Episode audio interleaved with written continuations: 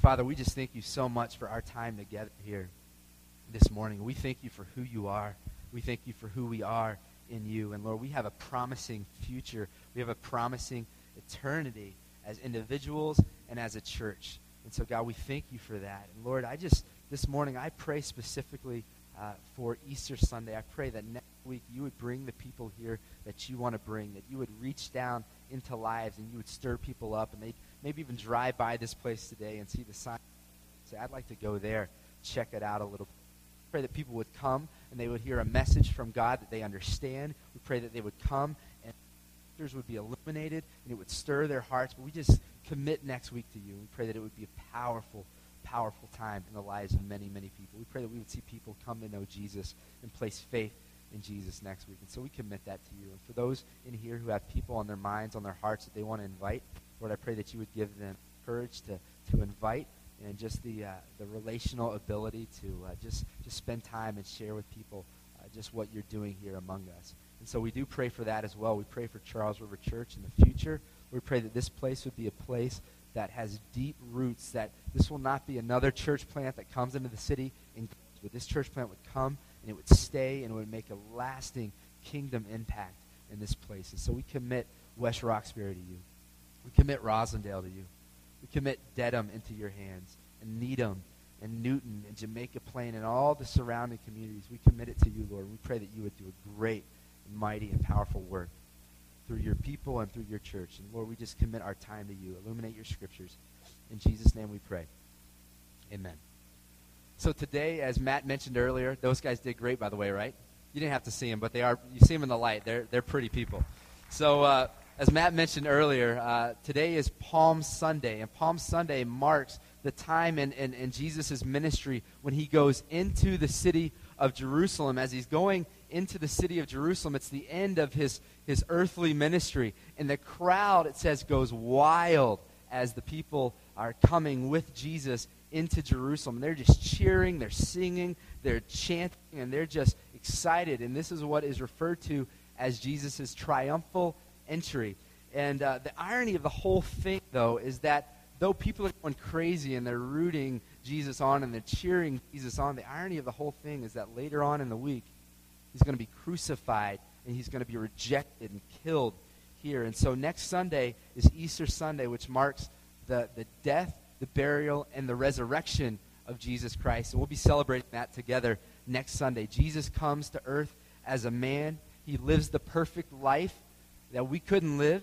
He dies the death that we deserve, that he doesn't deserve, and he resurrects back to life, giving us life. And, and he gives us his righteousness. It's called the great exchange, where he says, You're not righteous, I'm righteous. I'll exchange that for you if you would place your faith in me. And that was his mission, executing justice and providing salvation for, for those who would follow him for the glory of God and the good of man. And I just want us to see as we're, we're thinking Palm Sunday and as we're thinking about Jesus coming into Jerusalem, I want you to see this morning that Jesus was a man and on a mission. He was God in the flesh, God man on a mission. And as we just kind of jump into this text, I just want you to be in awe of Jesus Christ, the man on a mission. So, God, captivate us with your word. If you have a Bible, turn with me to Luke chapter 19. Luke chapter 19, and we're going to look at verses 28 through 24, or 44 this morning. 19, 28 through 44. If you don't have a Bible with you, you'll notice for next week that we have Bibles on the corners uh, in the front as you're coming in. You can just grab one of those. Um, but we'd encourage you to, to grab one of those Bibles. If you don't have a personal Bible of your own, take that Bible. It's our gift to you, um, but you can grab that on your way out if you, if you need to get one of those. But Luke chapter 19, 28 through 20, 44, and uh, I just want us to I want us to know the context that's going on here. Everything that's happening here is is not catching Jesus by surprise. We need to know that Jesus is totally not caught off guard. He knows what's going on and he knows what he's getting into. And so as we as we jump into this text, I want you to know that he's not caught off guard. And so let's just kind of step back in the text for a second if we can. I want you just to allow yourself to be placed on the Mount of Olives just outside of Jerusalem today. And I want you to know that 700 years from this date, Sunday, 700 years from this date, this prophet named Isaiah prophesies that the Messiah would come into Israel and that he would be rejected and that he would be killed. Know that that 400 years from this date, God stops sending prophets, and there's this period of silence as people are awaiting the coming of the Messiah. And then three years from this date, or 33 and a half years from this date, this guy named John the Baptizer comes in, and he sees Jesus, and he says, Look, behold, the Lamb of God who takes away the sin of the world.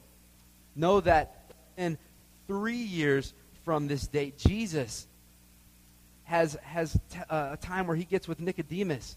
And, and as he's with Nicodemus in, in secret in the night, he, he comes together with him and he tells Nicodemus, I have descended from heaven and I will ascend back to heaven. And, and so Jesus has this, this beautiful time with Nicodemus. And then one year ago today, Jesus tells his followers that he will be persecuted by Jewish leaders and that he will then be put to death and he will rise again after three days. And then so today, Jesus rides into Jerusalem where it's all about to go down. I mean, it is all about to go down this day, Palm Sunday, and the people are cheering and they're screaming for him and they're cheering him on. And they say, Blessed is he comes in the name of the Lord. And as we sang earlier, they say, Hosanna, Hosanna in the high. So let's just read right up until this point. Luke chapter 19 Luke 19, 28 through 35 for starters. It says, And when he had said these things, he went on ahead, going up to Jerusalem. And when he drew near to Bethphage and Bethany at the mount that is called Olivet, he sent two of his disciples, saying, Go into the village in front of you, where on entering you will find a colt tied, on which no one has ever yet sat. Untie it and bring it here. If anyone asks you, Why are you untying it? You shall say this The Lord has need of it. So those who were sent went away and found it just as he had told them. And as they were untying the colt, its owner said to them, Why are you untying the colt?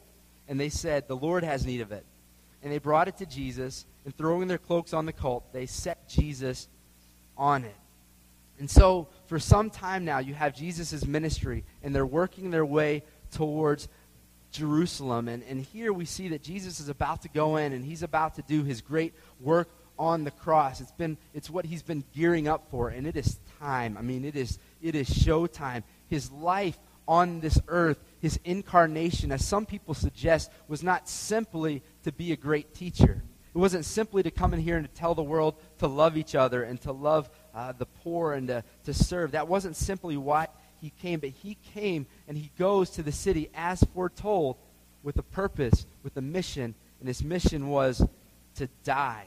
And so this is the triumphal entry into Jerusalem. And it's told in all four of the Gospels. And so what we'll do is we'll kind of flip uh, through some of the Gospels and just kind of piece it all together if we can. And, and what we see is we have Jesus staying in a place called Bethphage and Beth, Bethany. And the book of John adds that just before going into Jerusalem, Jesus is having dinner with Lazarus, the man that he has raised from the dead, with Lazarus and with Lazarus' sisters, Mary and Martha. And, and the Bible tells us in John that there are these large crowds of people coming, Jewish people coming to see Jesus. And they're coming, obviously, they want to see Lazarus, the man that was, was raised from the dead. And I need you to understand that this wasn't just CPR here. He didn't just kind of pump his heart, massage his heart, and he comes back from the dead after, you know, a couple minutes. This was an unbelievable miracle. Lazarus, the Bible tells us, was dead for four days. Dead, mummified, buried. Jesus brings him back to life. And so here we see in John, just before um, what we're looking at today, we see that, that Lazarus was eating a meal with Jesus. And with uh, Jesus was also eating with Lazarus' sisters. And I, I point all this out because I want you to know that Jesus now is at the height of his celebrity. He's got all these crowds around him. He's got this history of everybody saying he's, a, he's an amazing teacher. We've never heard anything like this. He's done all these miracles, and we want to come and see Jesus, and he's at the height of his celebrity. And what he could have done is he could have said, I'm going to hang back here in Bethany. All these crowds are coming to me. I don't have to go to them. I'll hang back here in Bethany, maybe sign a few autographs. I'll hang out here. And if ever these people are receptive for my message, now's the time. I mean, they are here to see me and to see Lazarus, so now's the time. But you got to know this that he was a man on a mission. He had somewhere to go, he had something to do. He was going to lay his life down as a sacrifice, as a whipping boy for my sin and for your sin. And he was on a mission. And he could have just hung around, but he said, No, I got to go. And that's why, look back at verse 28 here. It says, He went on ahead. Though the people were there, he went on ahead, going up to Jerusalem. He's a man on a mission, not just a teacher, but more than a teacher. He was not just a prophet, he was more than a prophet. He was not just a healer, he was more than a healer. He was, as John said, a sacrificial lamb on his way to be slaughtered. And he knew it, and he embraced it. Said, Bring it on. And I don't know about you. I'm thinking, I'm putting myself in his shoes. I would be stalling. I mean, I would do everything in my power to be stalling. Now, uh, I remember growing up as a kid, and I would get in trouble quite often. I always remember that my mom would say, Joshua, you wait till your dad gets home. You're going to get a whipping, right? You're going to get a paddle on the butt. And I was, man, I would stall like it was nobody's business. And not only was I a staller, I was a stuffer. You know what I'm saying? I'd take t-shirts and, and those little golden books and shove them down the back of my pants. I was a stuffer. But listen, Jesus did not stall. He didn't stall. He knew why he came. He came to die, and he knew where he was going. He was going to Jerusalem, and he was going to get it done for you. He was a man on a mission. But know this because he's a man on a mission, we must be a people on a mission. We are a people on mission. In the Bible, all throughout the, the Gospels, you hear Jesus constantly saying, The Father has sent me. The Father has sent me. I've been obedient to my Father God. The Father has sent me. The Father has sent me. And then in John chapter 20, verse 21, immediately after he fulfills that mission in Jerusalem, he appears to all the disciples, minus Thomas. You know what he says? He's fulfilled the mission. He says, The Father has sent me. As the Father has sent me, even so I am sending you. So he was a man on a mission, and likewise, we're to be a people on mission. And I don't know about you, but that empowers me. And that should empower you. That life is simply not living for the weekends. Life is not, I'm working towards retirement and then life will come. Life is not simply, you know what, I'm, I'm just doing my thing and hopefully better days will come. No, life is so much more than that. Let that empower you. He was a man on a mission, and he says, Not only am I a man on a mission, but I, God, am empowering you, and I'm sending you on a mission. And Jesus was obedient to his Father who sent him and now we must be obedient to Jesus who is sending us. And some of you maybe you're thinking, Josh, come on. I mean, he's Jesus though. You know, he's he's God. I mean, obviously he can do this mission. Here's the thing, John chapter 16, Jesus says, "Listen, I'm going to leave behind for you a helper. Helper, my spirit." And the helper the Bible says goes before us. He goes with us and he empowers us through it. And so we have the helper, the Holy Spirit with us on mission, but we also have the church. So we're not alone on mission. I don't know about you, but that's, that's, that's pretty empowering to me. I played different sports throughout my uh, high school years. I played baseball. I played. Uh, I, I, wrestled. I ran track, not the gold belt buckle kind of wrestling, but the spandex kind of wrestling. And and I did all these different sports. But I tell you what, the sports that stressed me out were the sports that I was in alone. Track stressed me out. Wrestling stressed me out. Baseball, not so much because I had a team. And there's something about being on mission here with the team, with the church, walking hand in hand. And in Matthew chapter 16, verse 18, you know what Jesus says? He promises, He says, My church will be victorious. The gates of hell will not prevail against my church. And so I'm here confident about the church. I'm fired up preaching to you about the church, knowing that nothing can stop Jesus' church because he says, I promise you, the gates of hell will not prevail against it. I will build my church, he says. And so I'm not confident in me. I'm not even confident in you. I'm confident in Jesus who says, I will build my church. Whether it be Boston, whether it be Africa, the ends of the earth, I will build my church, Jesus says. And so here in Luke chapter 19, he is focused. He says, guys, we got to get a move on it. We got to go to Jerusalem. No stalling here. I got a mission. My question to you is Are you focused on your mission, on the mission that God gives you? The mission for all of us, very simply, love God with everything that we've got and love our neighbors as ourselves, and then go and make disciples, which flows out of those two greatest commandments. Go and make disciples. And so, are you focused on the mission, or are you focused on the crowds? See, Jesus had all these crowds around him back in Bethany and Bethphage, coming to see him and coming to see Lazarus, who was resurrected from the dead. He could have easily been focused on the crowd and said, Let's just hang back here for a while. This is good. Everybody's coming to see me. But are you focused on the crowds or are you focused on the mission? Because what can happen is we can be focused on the crowds. We can be focused on what other people say. Here's what I have for your life. And we can become so man centered that we lose sight of the mission. The world, the crowds, uh, they tell us that, you know what? You need to focus on a portfolio. Build a great portfolio. Consume yourself with that. The, the crowds, the world, the people are telling you, please me, please me, please me. Maybe it's a, a man for you. Maybe it's a woman for you. Maybe it's a professor. Maybe it's a boss. Maybe it's a parent. And that's, that's the crowd saying, get your focus off of the mission and get your focus on me. Maybe it's building a retirement fund. That's what the world, the crowd says you should be focused on so that I can have the life that I want to live later. He says, No, I got you on mission right now. Maybe the crowd say, hey, hey, live for vacation so that you can go down to Florida. And that's what you have to look forward to. He says, don't go to Florida, go to your neighbor first. You have a mission. You have a mission. Don't listen to the crowds. As Jesus was focused on his mission, we've got to be focused on our mission. And he's ready to roll into Jerusalem. So he kind of sets the stage. And what it says is he sends two disciples to go and to get a colt. And he says, You're going to go in and you're going to find a colt. The colt is going to be tied up it's going to be a colt on which nobody has ever sat. And when people say, hey, hey, hey, that's my colt, what are you doing? He says, then I want you to tell them the Lord has need of it. Just love the confidence of, of Jesus here. They know who I am. I mean, at this point, again, he is at the pinnacle of his celebrity. People knew who Jesus was at that point. Jesus needs it? All right, take my colt. That's an honor. That's an honor. And so this is a direct fulfillment of Zechariah chapter 9, verses 9 and 10. And I'll just, I'll just read that for you. You don't have to flip there, but here's what it says. It says, Jerusalem, behold, your king is coming to you. Righteous and having salvation is he, humble and mounted on a donkey. I want you to hear that text. I want you to hear that. It's a very, very important text.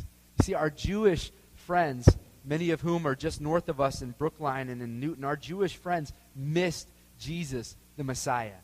They missed him because they were expecting somebody wealthy. They were expecting somebody to come in with gold and with chariots. They were expecting somebody to come in with this spectacular entrance, with this political, military leader, and they missed him. But the important thing for us to note is that their Old Testament, their Tanakh, our Old Testament, says the exact same thing in Zechariah 9, 9 and 10. That righteous and having salvation is he, the one they're waiting on. He is humble and mounted on a donkey. He's humble. He's not coming in as this, this victorious on gold and chariots. He's coming in humbly. And as it says here, mounted on a donkey. So now let's continue on and read with me, if you will, Luke 19, 36 through 40. It says, And as he rode along on that donkey, that colt, they spread their cloaks on the ro- road. And as he was drawing near, already on the way down the Mount of Olives, the whole multitude of his disciples began to rejoice and to praise God with a loud voice for all the mighty works that they had seen, saying, Blessed is the King who comes in the name of the Lord, peace in heaven and glory in the highest. And other gospel accounts add, Hosanna, Hosanna in the highest. And some of the Pharisees in the crowd said to him, Teacher, rebuke your disciples. And he answered, I tell you what, if these were silent, the very stones would cry out. And so as he's pressing forward into Jerusalem on this this mission. The people are just singing his praises, and, and they start to lay their cloaks on the road for him. John and Mark and Matthew gospel accounts also add that they were going and they were cutting down these palm branches, these big leafy branches, and they were waving them. Victorious. He's victorious. And they were laying them on the ground. That's why we call it Palm Sunday. And so you have these coats and you have these palm branches uh, that are kind of carpeting the way for Jesus in his entrance into Jerusalem. And these, these worshipers were beginning to, to kind of get it. See, palm branches were a Jewish national symbol. And by them laying that symbol on the ground for Jesus to walk on, shows us that they were, they were starting to get it a little bit. They understood that he was the king of Israel. He was of the line of David. And he would, would rule over Jerusalem. That's why he's walking over a Jewish national symbol. And as he's walking into Jerusalem, I can just imagine many people in their hearts are saying, This is it. Jesus is going to go in there. He's going to roll up his sleeves, and he's going to put a whip up, whip down on, on Jerusalem. He's going to show the Roman, the Roman rulers who's boss. And, and, and they're just expecting that. I can imagine they're expecting that because Israel and, and Jerusalem was being oppressed by Rome. And he says they're going to go in there, and, and, and he's going to go in there, and he's going to show them who's boss. And they're excited about that.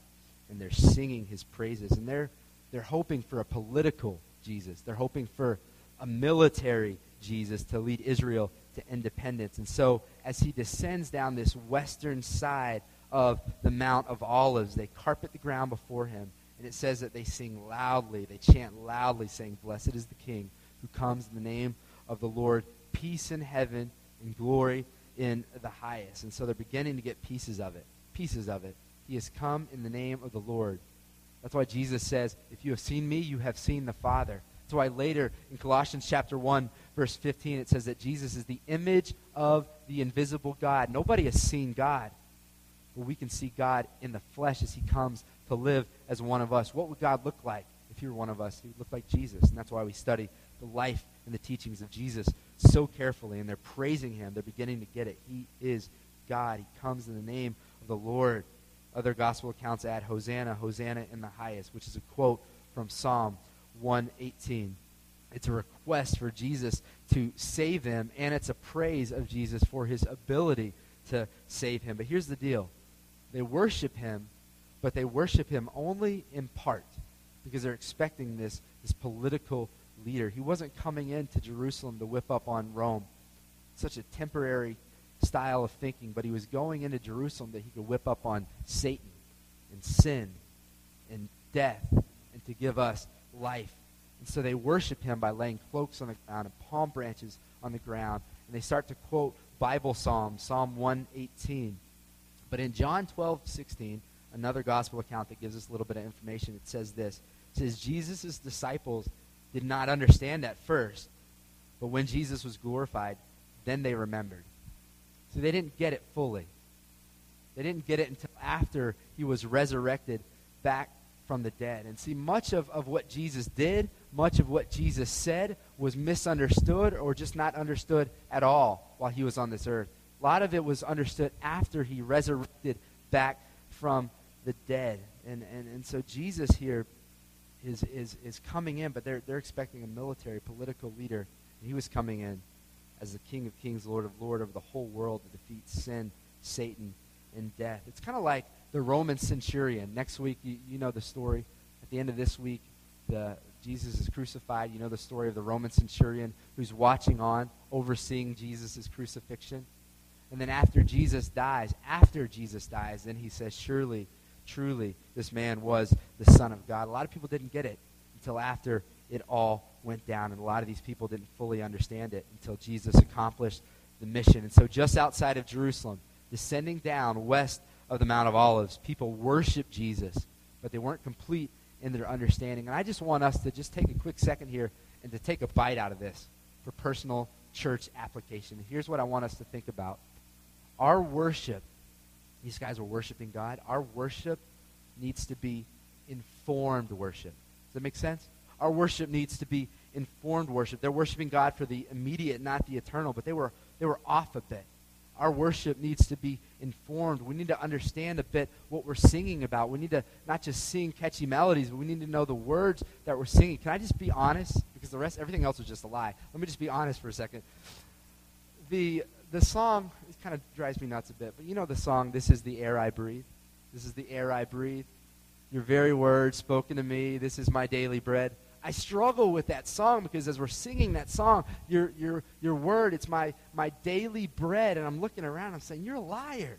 You're a liar. It's like your monthly bread. Facebook is your daily bread. This is not your daily bread, it's your weekly bread at, at best. And, and we need to understand. We need to understand that what we're saying needs to be spoken with truth, that what we're singing needs to be spoken with truth. Otherwise, as Jesus says previously in Matthew 15 8, he says, These people honor me with their lips, but their hearts are far from me.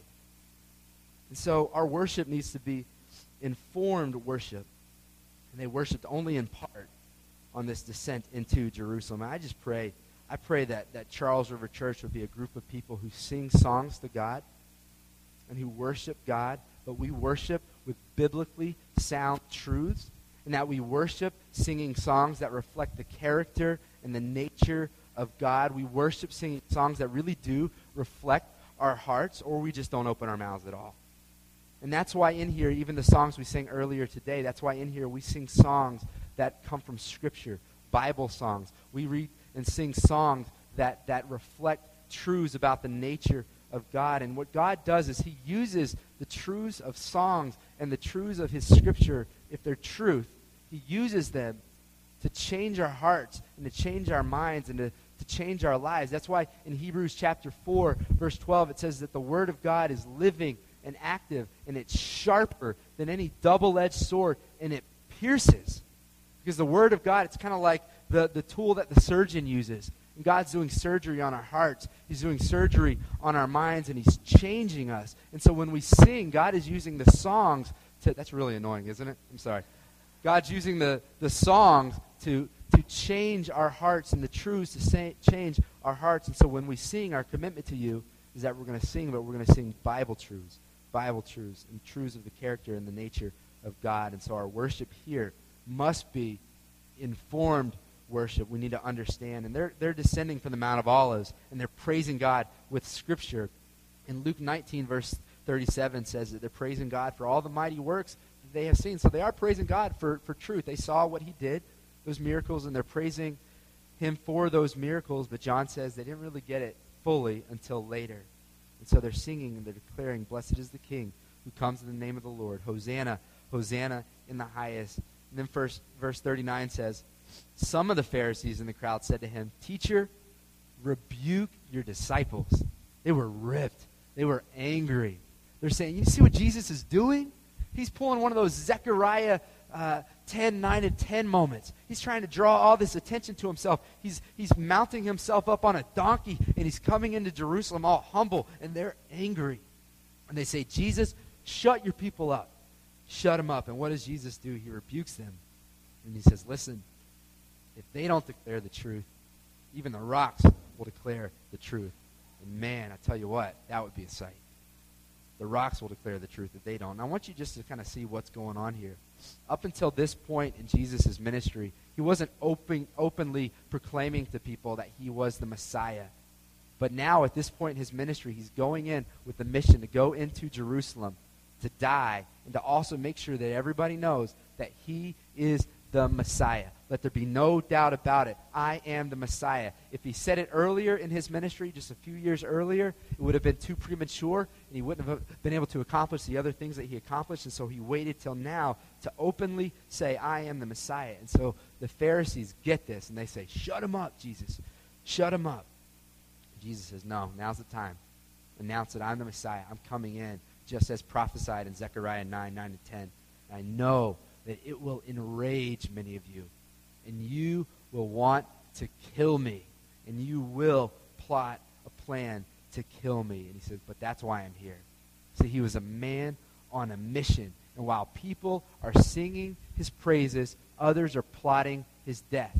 While some are, are worshiping, others are scowling at Jesus. And it's such a good picture of our culture. Let's read the last chunk of Scripture here together as we round third base. Luke 19, 41 through 44. It says, And when he drew near and saw the city, he wept over it, saying, Would you, even you, had known on this day the things that make for peace, but now they are hidden from your eyes. For the days will come upon you when your enemies will set up a barricade around you and surround you and hem you in on every side and tear you down to the ground, you and your children within you, and they will not leave one stone upon another in you because you did not know the time of your visitation. So, what I want to do is I just want to kind of land the plane here. Let's just kind of sit here because this is a very, beautiful and appropriate text for our context right now, for where we're at, sitting here in the city of Boston.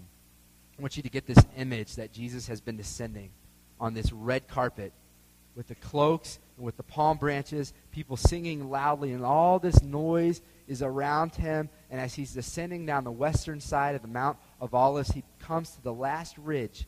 And as he comes to this last ridge, the, the city of Jerusalem comes up into view. And when he sees the city of Jerusalem, bam, he's just overwhelmed with emotion. And it says he begins to weep.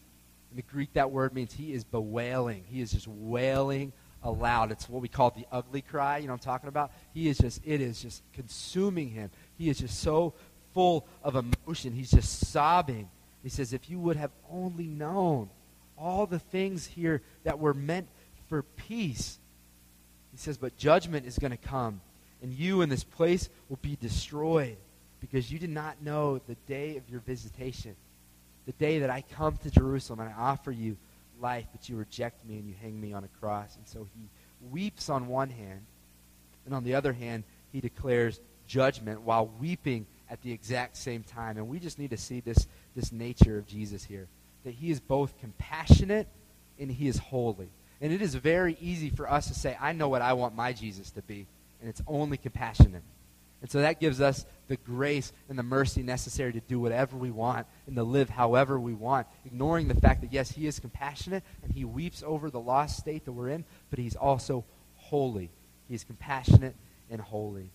And because He's compassionate and holy, He must declare that judgment because He is just, and He must save some because He chooses to, because it's in His nature. And His justice, His holiness, history tells us, that in AD 70, Jerusalem falls because of Rome. Verse 42, he says, He came for peace, but they rejected him. And listen, as we said earlier, Jesus was not surprised by their rejection, but he was heartbroken by their rejection. He was heartbroken as he's coming in on this triumphal entry. His tears begin to fall. He begins to wail out in moaning, and the palm branches and the cloaks begin to get wet with his tears because of his compassion. And I just want us to leave today meditating on that. Just thinking on that as we're at the beginning of this church here in the city. I want us to begin to think about verse 41 that he saw the city and he wept over the city. You see, city is it's a very important theme in the Bible. This concept of city.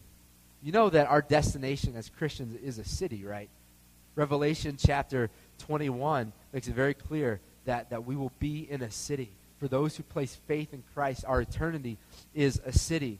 It says it's this holy city, verse 23 of Revelation 21, where there will be no need for sun, there will be no need for moon, for light, but the glory of God will light up the place. The Bible says that the Lamb that John prophesied about, the Lamb will be the lamp, and he will light up the place. That's the city that we're looking for. And, and, and city has really two major characteristics one, density, and two, diversity. And that's why we're here. This place is dense. We get to share the gospel with a lot of people. A lot of people. This place is dense and it's diverse.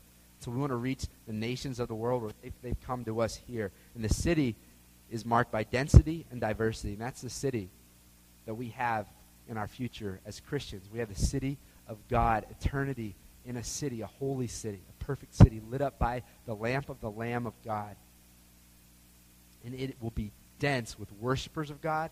It will be diverse because God says that He will reach the world with the message of Christ. And that the glory of God will cover the earth as the waters of the sea. And so we will be a dense and diverse city into eternity. Jesus was passionate about the city because that's our eternity. He's passionate about it. We won't have this, this future uh, in eternity where we have our own little farm. We think mansions, and some of you thinking, man, I got this great farm with a lot of acreage and dirt road made of gold. No, it's not a dirt road. It says it's a street made of gold. It's a city that we will reside in. It won't be boony seclusion in heaven. It will be close knit, intimate living with God and His people. And then so if, you, if you're the loner today, you got to get over it because your eternity is intimate relationship with other people. That's our future. That's our eternity. And so we need to start living it now. And obviously, we can't all live in urban centers. It's just not possible. We can't all live in urban centers. Naturally, we have to move out. But the call is to begin city living. And what city living is, is when you, you're, you're in your community, you're meeting your neighbors, you're serving in your community. It's not back porch suburban living. You remember even just 30, 40, 50 years ago, everybody had front porches. Now everybody has back porches because we want to get with our family, with our people, and not around everybody else. We want our privacy. It's not back porch suburban living, it's front stoop missional living. That's city living, where we are with other people, we are meeting other people, we're being missional in our community, we're having meals together. That's biblical hospitality. Biblical hospitality is not invite your Christian friend over to your house. That's not hospitality, that's fellowship. Biblical hospitality is when you invite somebody that you don't know or a non Christian to your house. That's hospitality. We need to live missionally, not as if we're in a monastery. And so Jesus weeps over the city. He had a heart for the city. Acts chapter 17, Paul has a heart for the city. He enters into Athens, and it says that his spirit was provoked within him at the city full of idols. And so, what about us? What about our city, our places of residence, wherever it may be? Dense, diverse. We want to interact with people. We want to be involved and engaged in people's lives. And, and I'm telling you, it's an incredible place that God has put Charles River Church at where people are coming from all over the world to study so we can impact the world because we're impacting this city. Very likely, a future president of the United States is just a few miles down the road at Harvard. It's incredible that we can impact the world by impacting this city. The city radiates culture. And so, if we want to impact New England, we're going to obviously impact Boston. We've got to reach Boston, that's our mission. That's why we are here. And, and much is to be learned from Jesus' tears for the city. I want us to leave meditating on that, thinking on that, that he shed tears and he continues on in his mission and he sheds blood for this city and for his people. That was his mission. That's why he was sent. And so he says, John 20, 21, As the Father has sent me, so I am sending you. And his compassion was coupled with his action The compassion for the city, and he said, Now I'm going to continue on and I'm going to fulfill my mission. I just pray that would be true of us, that we would cry for the city, that we'd have compassion for the city, but it would also be coupled with action. You just say, I'll pray for the city, but I'll actually do something to serve the city. I think Tears for the City looks like this. Tears for the City, practically today in your life, looks like a fervent prayer life for the city. I think Tears for the City looks like serving the city. I think that Tears for the City looks like giving back of time and resources into city missional living. Tears for the City looks like meeting my neighbors, meeting people at my children's school, meeting as many people as I possibly can meet to share with them the love of Christ. I think Tears for the City means we're telling people in the city about Jesus and the mission that he went on. John 20, 21, peace be with you. Peace be with you. As I, the Father has sent me, and so I will send you. And so we're sent on a mission. Can we pray? Father God, we just thank you so much for your Son who came to dwell among us, to fulfill his mission. And God, as a, as a result, Lord, we have been given life and we've been given purpose and we have been given a mission. God, I pray that you would help us to live missionally. I pray that we would have tears for the city. God, I pray that we would live lives with the city in view. And God, I just pray for Boston, Lord. I pray that you would do a great work in this place through us. We commit these things to you. We commit our continued time of worship to you, Father. In Jesus' name we pray. Amen.